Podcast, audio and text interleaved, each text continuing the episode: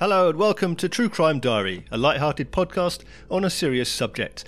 Every two weeks we look back through true crime stories to discuss an event that took place on this week in history. I'm your host Mark Decana and with me as always are my friends Jed Lester Hello. and Rue Turner. Hello. So the date we're looking at this week is the 3rd of July, and in 1946, Doreen Marshall was strolling along the promenade in Bournemouth when she met a handsome man who introduced himself as Group Captain Rupert Brooke. They took afternoon tea and then later dinner together. Marshall requested a taxi, but Brooke insisted on walking her home. That was the last time she was seen alive. Dun, dun, dun. It is a bit like that, isn't it? Never to be seen again. Alive. Cliche beginning of a movie. Has this got a title? A title?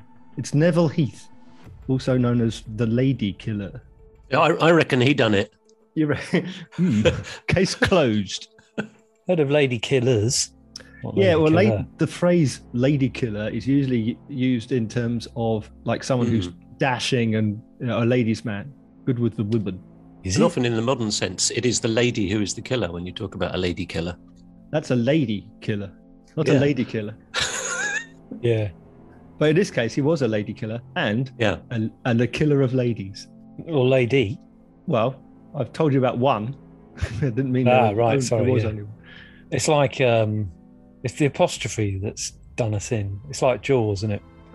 The uh There's no apostrophe in. Jaws. lesser known Jaw film. The uh oh right, okay. So he is a lady killer, but more than one, basically. Yes, he's a lady killer and a lady killer and another lady killer. Okay, fine. a killer of two ladies in the spring and summer of 1946. Yeah. Um, they're notable, probably quite famous because of the horrific nature of the crime. Oh right, okay. Mm. Right, fine. So who who is he? Is is he who he says he is for starters? Because he had quite a, I suspect at that time of life, um, if you have that quite um, attractive uh, kind of cap, what was he, captain kind of person, uh, it would Yeah. you know go down go down well basically. Yeah, well, it was um, it was very dashing looking, very Sure, handsome, yeah. piercing blue eyes by all accounts. Isn't he a lady killer?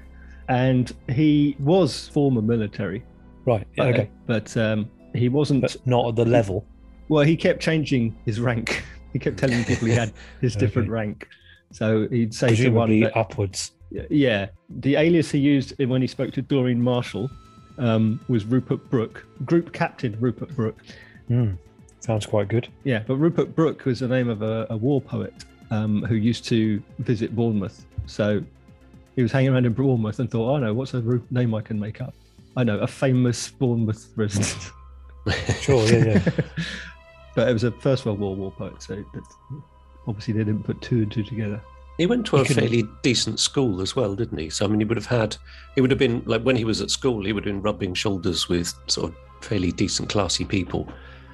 Yeah, he was middle class. So he could have- background. His, yeah, his father, like, went without quite a lot of things so that they could pay for him to go to this decent school. So he hmm. should have had a good education, but I mean, he was truant and all sorts at the school. Yeah, In fact, Yeah. um, um, other alumni from that same school are people like Raymond Briggs. Yeah, really. Ooh. Yeah. What? what- Sorry, what school are we talking about? Somewhere in Uh, Bournemouth. No, it's, it's Rutlish School in London. Yeah, right. Is it London? yeah, just southwest. London near Merton. Yeah, right. Yeah. And, and more recent years, um, John Major went there as well. It gives you a kind yeah, of yeah, yeah. sample of the type of people that were at that school Future leaders and Yeah. writers and illustrators. An illustrator. Yeah, that's true. of of Father The Christmas. snowman. well, if you can't draw and you can't lead a nation, you join the army. So that's what he did. Right. Okay. Well, he joined the Air Force initially before the outbreak mean, of the Second World like War. Like everyone but- did. Like, yeah, he joined the Air Force, but he got kicked out. He went AWOL, um, absent without leave, and was kicked out of the Air Force. And basically, he was became a criminal using aliases such as Lord Dudley and Mm-hmm. uh, Lieutenant Colonel Armstrong. My name is Sir Lancelot of Camelot. So he's given his, he's elevated his He's status going- straight away. Exactly. He's going for the I mean, it probably worked for a while, didn't it? The obviously I don't know what he did, but the uh, the bad things that he did, but things like chucking though you know those titles to certain people, you get away with a lot, basically, don't you? Exactly.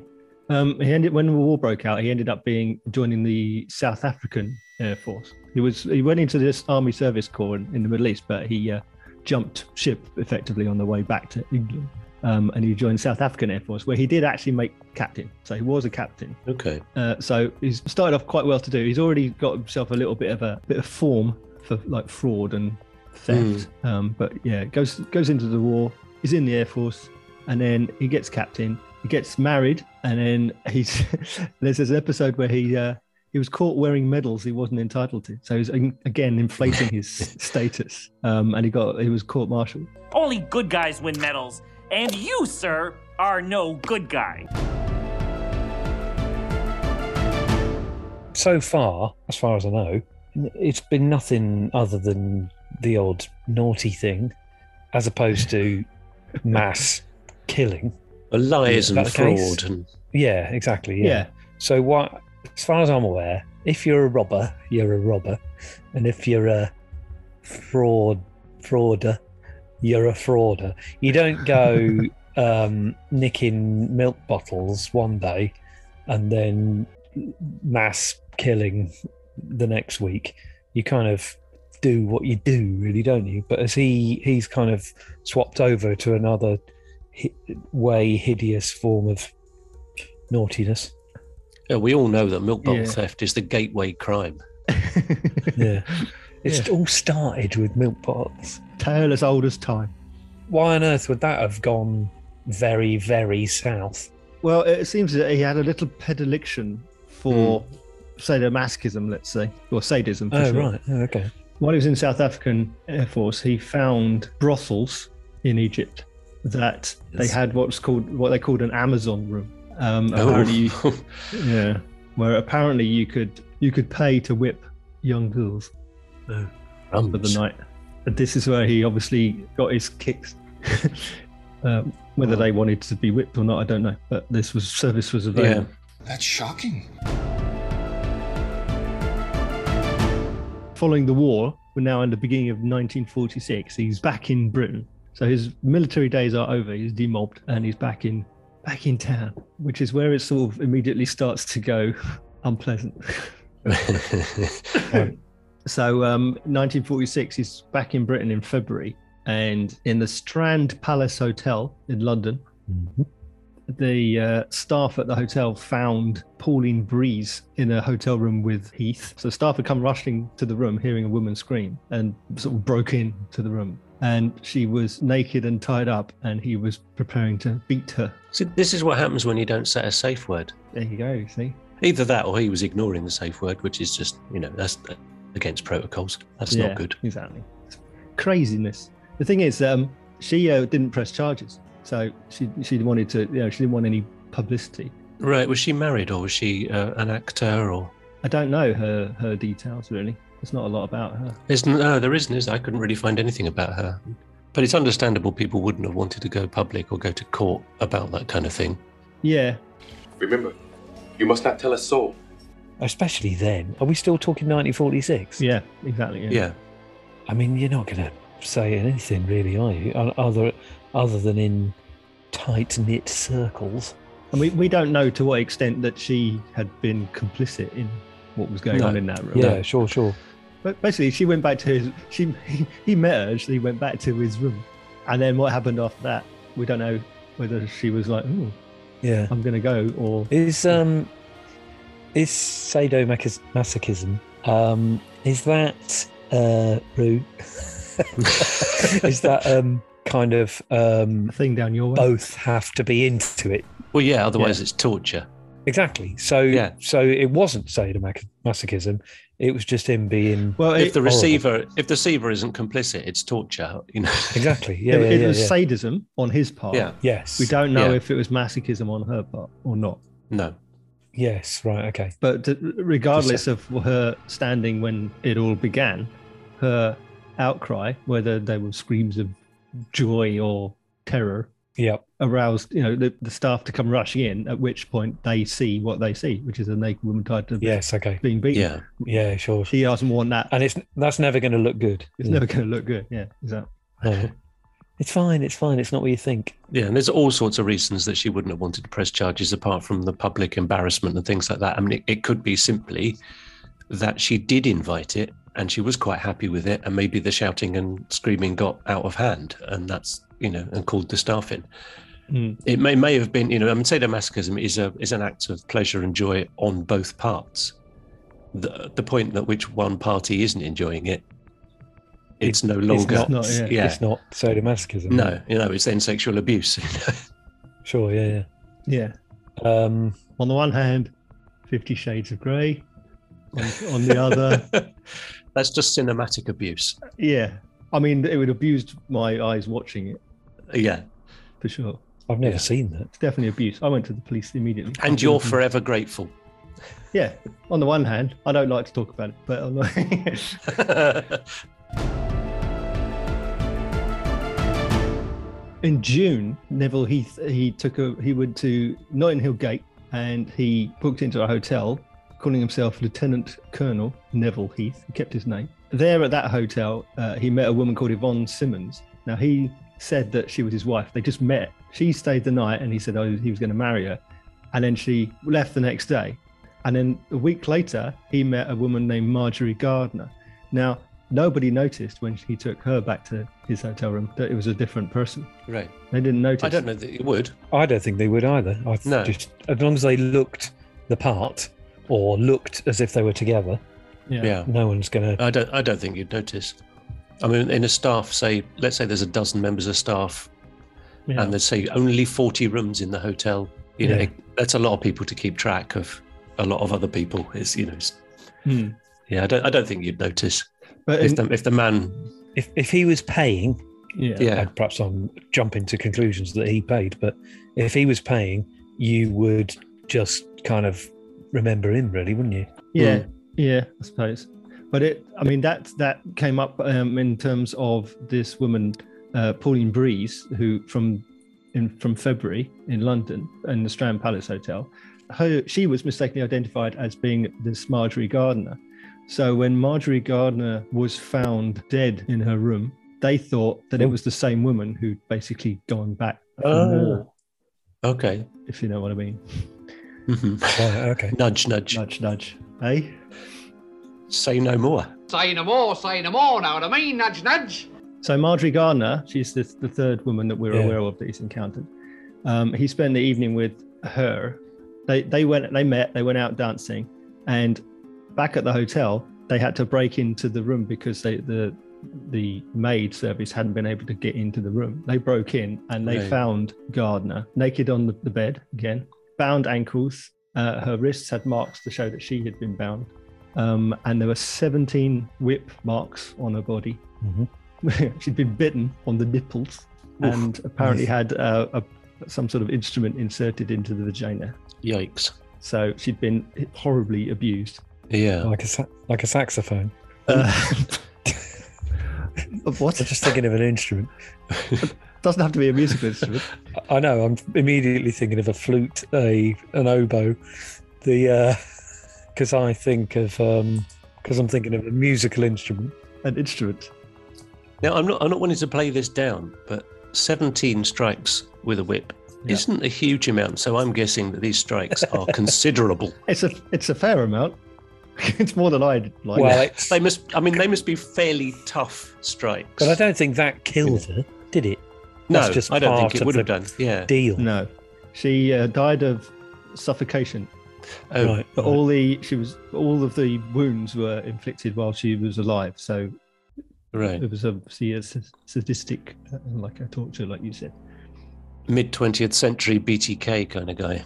Yeah. Uh, because she died, the um, uh, will we never know that any of it uh, up up until the point she died Yeah. was consensual. Uh, no. Well, obviously, the only No, one who can say because that I is do- her. So. Yeah, exactly. Yeah, yeah. I think the only assumption That's- it's reasonably safe to make is that up to Is the point where she entered his room, it was consensual. Yeah. Yeah. And that, you know, know, that's really. probably all you can assume. Yeah, I mean the the wounds were savage. They were nasty. So yeah, sure.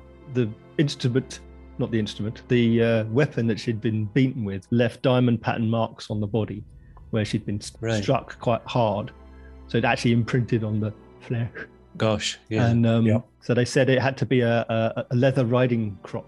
right. That's quite distinctive mark, isn't it? Yeah. In fact, the pathologist said if you find that whip, you found your man, which implies that no one in Yeah, London rides except one man. But uh, Yeah, sure. So it's either it's either him or it's Jackie Collins. yeah, exactly. Yeah. what was that called? That that book? There was a There's a series. Yeah. but Uh, it was it was all of her books. All of isn't the it? books, yeah. It's just a picture yeah, of a yeah, that's true. woman Just pick one at random. Yeah, that's true. Yeah. Polo. That's one. Oh yeah, that was it. Yeah, that that was it. That's yeah, yeah. I'm too. thinking of the cover Yeah, someone's bottom. Yeah. They're, they're all someone's bottom in Being wearing jodhpurs. whipped, whipped, whipped, in, whipped. being whipped. It's called whip my jodhpurs. You're saying it weird. Why are you putting so much emphasis on the H? What are you talking about? I'm just saying it. Cool whip. So the timeline is that he met a girl that he beat, and then he went somewhere else and met a girl that he said he would marry. Spent the night with her, then she Yes. left. Then he met this girl, Margery Gardner, and Okay. she died. So then, Right. Okay. Then Heath went to the south coast. He went to see the woman that he claimed he was going to marry, Symonds. He spent time there, Yes. He went back to her. and now he's calling himself Lieutenant Colonel Neville Heath, as far as he was concerned. Then he went to Bournemouth, and now he's using the Rupert Brooke alias, Group Captain Rupert Brooke. And that's where we met Doreen Marshall, who we introduced ourselves with. Yes. She'd gone down to Bournemouth to convalesce from uh, influenza. Right.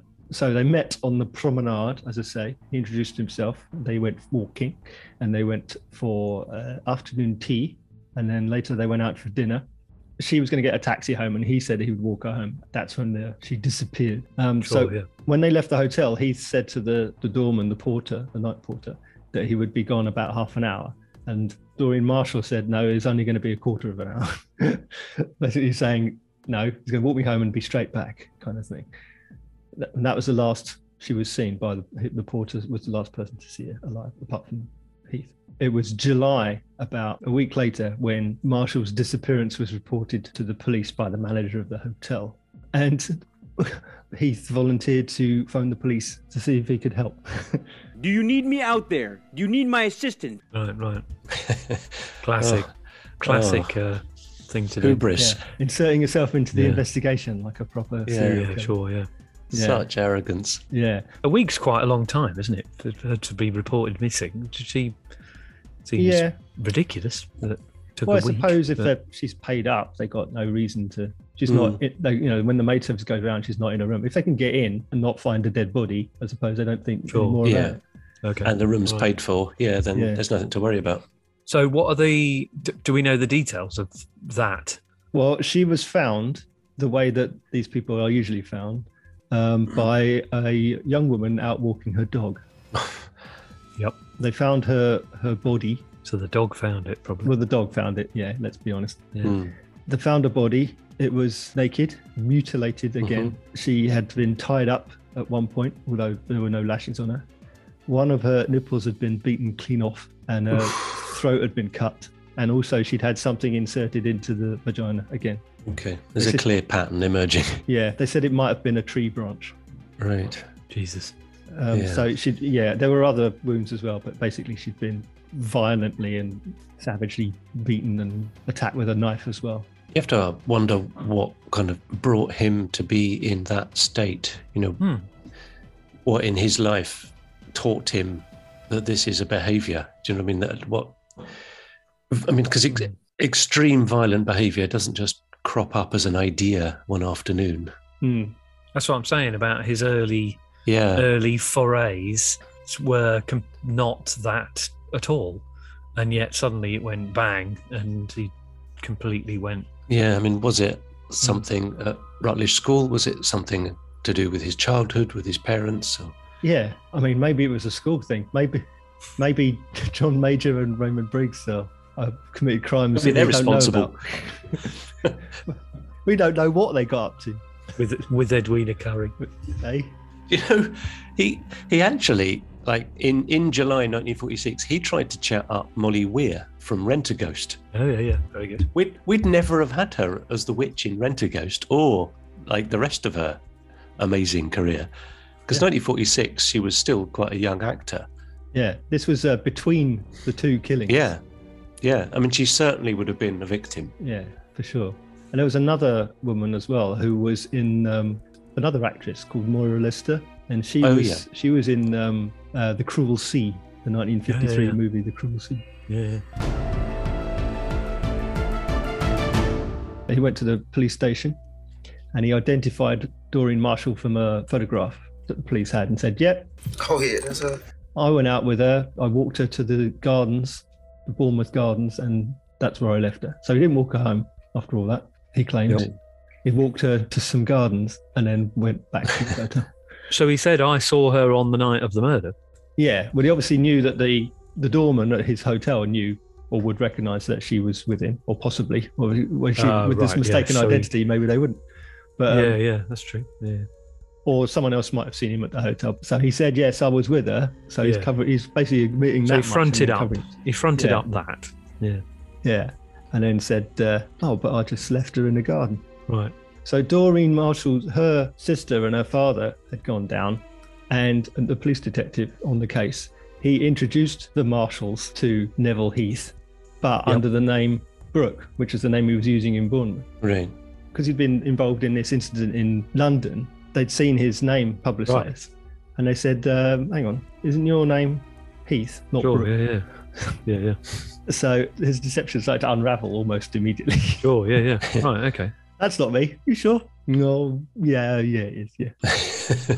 they uh, they said, I'm just going to go and get my coat from the hotel. And the police said, okay, we'll get it for you. They went there. They found a cloakroom ticket in the coat pocket. They went to the cloakroom, found a suitcase, opened the suitcase. There was a riding crop inside with a That's the diamond exact- weave pattern on it. the exact thing that they were told they should find. Yes. yeah. Uh, oh, hang on a minute. Hang on. This might minute. be you. Good news is, I found your hat.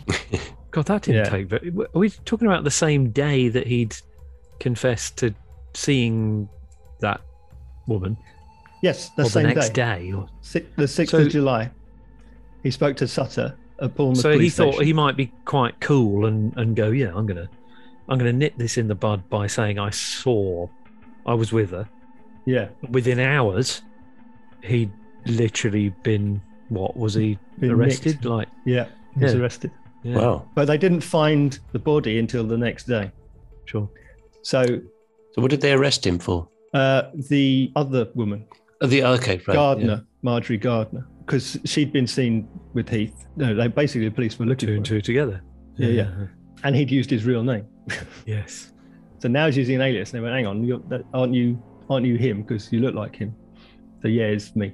So on the fifth, on the fifth of July, Marshall's reported missing. On the sixth of July, Heath phones the police, goes in and says, "Yeah, that's her. That's the photo." I and saw the same yeah. day, they realise that, that Brooks is Brooke is Heath, and they get the, the coat and the ticket and the crop. And it's then it's the following day that uh, the body is found of uh, Doreen Marshall And it's with with the same wounds and the same similar. marks. Yes, Right. similar. And was she, Yeah. I'm assuming, immediately connected to him? Yeah, straight away. I mean, it's obvious. Yeah. Yeah, yeah, yeah. Yeah, good. I say. Yeah, they got him.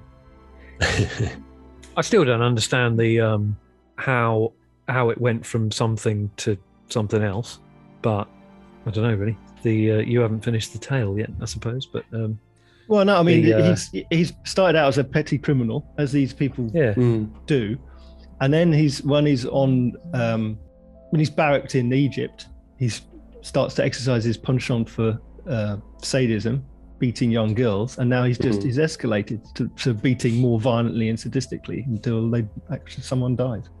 yes, right, okay, yeah, So he's kind of always been a liar and a sadist. It just reached new heights He yes, just- yeah, he had more confidence Yeah. or more of an outlet or something. and just couldn't get sated. Yeah, Sure, exactly. yeah, yeah, Just couldn't quite get enough. And it resulted in the death of at least two women. Yeah, exactly. The two that we know of. Yeah. I mean, there could have been deaths in Egypt. Those would have been very easy to cover up. Yeah, for sure. That may have been something that he, you know, a high point that he tried to repeat. But of course, is a lot harder in uh, in sort of the West at, at that time. Yeah. So he went to trial in September, and Oh, yeah. he told his counsel to plead guilty. Yep. But his counsel, said- counsel um, J.D. Casswell, said that you know, basically, "Are you sure about it?" He questioned what he was going to do, and he said, "All right, put me down as not guilty." Right. I'd, All right, I'd whatever. take I'd take Casswell's word for it. You know what I mean? if Casswell told me to do something, I'd do it. I mean, he's been involved in some pretty decent cases over the years. Well, he was, yeah, He, was, he a prosecuted lawyer, he? on behalf of the families who lost people in the Titanic, Wow. and he got them I think, about a hundred quid a head because they uh, they proved the, the captain was the captain was negligent. Right. yeah. Well, this isn't true at all. Well, it's it's true in law. well, they proved it, but I mean, it's not like he, it's not like he was there to say what are you're talking about. Yeah, yeah, I mean, the Titanic. There's a lot of stories about the Titanic, so yeah. I mean, the White Star Line basically, as soon as it went down, the first thing that the White Star Line did is fire all the crew Well, because they weren't at work. Joe Dirt, you're fired. They weren't at their post because their post was underwater, oh wow, and therefore heartless. their wages stopped. That is You mean you mean the dead and the alive and the dead? I mean, Yeah, Not much need to sack the dead, I don't think. but they did though, didn't they? Well, they their employment ceased at that moment, and therefore Uh, yeah, that's they death weren't in service. any. Yeah, Yeah, it's death in service. If there's if they had a death in service in their agreement, then the families I don't think they have would have benefited from that. in 1912, I doubt. They had Maybe any- not. Yeah, Maybe not. bloody. So he worked on that case. Uh, is that prosecution? Yeah, Well, he prosecuted. Yeah, This Yeah. one's defence, though, isn't it? it is. This yeah. is yeah. That's a that is a civil prosecution. This is a criminal defense. Yeah. Yes. Well, the reason he said let's go not guilty is because he was going for insanity. Sure. Um, yeah. Yeah. So he was calling expert witnesses to basically say, well, It wasn't really the cl- wasn't insanity claim based on he knew it. He what was it? He he didn't know that it was immoral. He, yeah, he- there- there's. He did do it, but he didn't know that it was wrong. So Casswell called this this expert witness named William Hubert, who was supposed to be an expert criminal psychiatrist, and his testimony said that he thought that he knew what he was doing, but didn't know that it was morally wrong. Yeah, I'm not sure that's an argument ever. Yeah, I mean, it, the problem is that be. the problem is that Hubert wasn't really able to defend his own point of view because he was a morphine addict and he was under the influence while he was in court. So basically, the prosecution um, destroyed him as a witness. Right. Right. Oh, oh, okay. Yeah, that's a, that's that's kind of Hubert's family all over though, because Hubert's brother was a, a well-known artist right. who's yeah. who's actually got works in the Tate and the National, I think. Mm-hmm. But he's like, yeah, it's somewhere between sort of Paul Klee and Georges Braque, I suppose, in styling. But it's um, the Cubists. yeah, well, yeah, it's not really cubist. It's more like Klee than cubism, but there's that form Hand- structure kind of abstraction hands. to it. Yeah. He, he works with clay. No, he's a painter. Works with some clay. no. Works with a man named Klee. Paul Paul Klee, K L E accent E. Oh, sorry. I always pronounced it Clee. Yeah, so did I till I heard people who know better say it. Maybe they're wrong. Down Maybe they're wrong. Yeah, Yeah. Who knows? Ask Clee. never never criticize someone who's only ever read a word.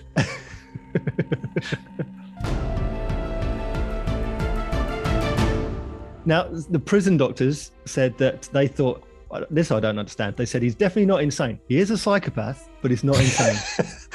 He just knows what he's. he knows Um, what he's doing. He knows, what he's a doing, and he wants and he wants to do it. Yeah. Yeah, exactly. The man is clear in his mind, but his soul is mad.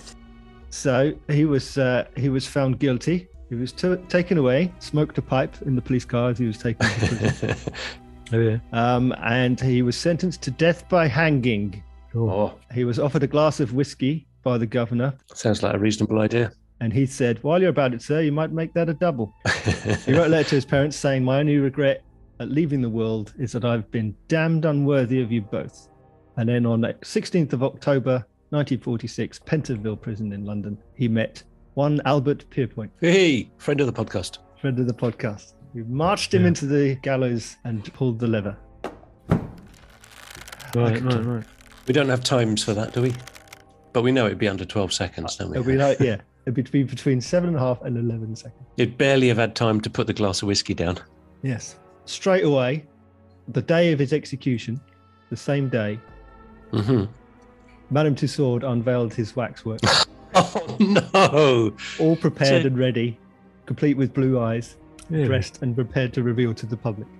Okay, Oh, so how how awful. long was it between his arrest and execution? This is how long did they have? I mean, they must have just had weeks, Yeah. mustn't they? He was arrested in July and he So was they had executed in October. okay, three months or something. Yeah.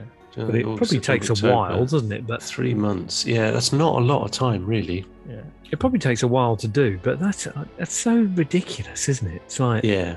so why on earth would that? Mind you, mind you, at that point, it wasn't all celebs, was it? It was, well, as we've said before Well, he's in a other celeb. episodes. Yeah, Well, it was more. so, but not that kind of celeb. The uh, and why on earth would he be put well, on have- show at the to time, it wouldn't be make like money out of? No, I know. It wouldn't be. It wouldn't have been celebs like we know, but it would have been. Um, Well, I, of- we've said before, like- it's like it's like the news before, wasn't it? Yeah, yeah. It's a 3D news. Unless They the whole thing was like that, where it was literally, you know, waxworks of people in the news. well, no, it was people mean- of the day, so writers, Yeah. artists. Mhm. You know, Why on earth would he be in there? I mean, it's absolutely. Rapists and murderers. It's his family thinking of that, going, "Oh, great, he's been unveiled." they had the Chamber of Horrors. There, at the trial, Right. there was a queue around the block to get into the gallery. Mostly Right. women, Yeah, because he's so handsome. because he's so handsome. They want to take a look at the charming lady killer. Right? Yeah. Oh, don't mind if I do. They're unbelievable. How they managed to just. Absolutely atrocious. I can't believe they got away with it. Uh, for so many years. Oh, television. well, that's true. Yeah. I mean, that, Well, yeah. Let's go and see him. Well, I can't get into the courtroom because it's too. There's a big queue. So Yeah, I'll go down to of a- Madame Tussauds. So you can punch him in the face. It's like a sideshow, isn't it? Well, It literally is a It sideshow. literally is Yeah, yeah. It's a tent of freaks, but under. exactly. Yeah, yeah, that's exactly Look- what it is. And if you have to, you have to remember it in in those in that context, really, is it would have been someone dressed up as him in a tent. Yeah. Well, you don't want to meet the, the real person, do you? No. you, you already go up and go, oh, look at him. He's a killer. You want- you're, it's safer to do that, especially in a room full of killers. If you go into a room and it's got Crippen and Burke and Hare and Yeah, Charles Peace and everyone else in it, you go, oh, look, Hmm. there you go. that's a that's a night out that you don't want you don't want to be part of. but you can uh, pay a shilling and scare your girlfriend, can't you? Yeah. Basically. I, Yeah. yeah. I always remember. I know that I remember I've said before that the the uh, uh, the museum, the Chamber of Horrors closed in 2016, which is the only reason that most of the people in there actually ever were, were removed because it was still popular even then, like hundred years later, nigh on Mm. nearly from some of the people in there. Yeah. Um, I remember an advert in the 80s for the Chamber of Horrors. Do you remember this? There was um, like there's two punks because it's the 80s. Because and it was they the were 80s, date. two punks, and they yeah. go into the Chamber of Horrors, and one says to the other, uh, Here, Cyril. Where's this Jack the Ripper geezer then, eh? and the other one says, Well, I never found him, did I? and then they go, "Oh, run away. they run out. Madame Tussauds, all the people you ever wanted to meet, and a few you didn't. Yeah, I remember that. Yeah, you remember yeah. that? I don't know why that sticks in my memory. Classic five, ten years out of date punk. Yeah, exactly. Yeah, Yeah. And it only just got to advertising people. yeah, exactly. What's a trend that's faded away? Let's, let's use that. Well, what what could scare a punk? Yeah. In other news, uh, he was inspiration for a number of stories and plays, Mhm. most notably in Alfred Hitchcock's film Frenzy, um, 1972. 1972. Barry Foster played the character of Robert Rusk, and Alfred Hitchcock Mm. gave him two books about Heath to read to inform his character. It was the inspiration for the character. And if anybody wants to catch it, you can actually find the whole film on YouTube. Oh right, cool. Frenzy, great movie. Yeah. And and another actor who modelled his performance on Neville Heath is Donald Sinden, Hey. In who what- played a in murderer in film? the f- film um, Eyewitness, which is uh, from 1956, British thriller. Uh, yes, Donald Sinden. of Never the Twain fame. That's where I know him from. Well, Yeah. I, I don't know him from anywhere else. yeah. Was that your impersonation of Boris Name- Johnson as well?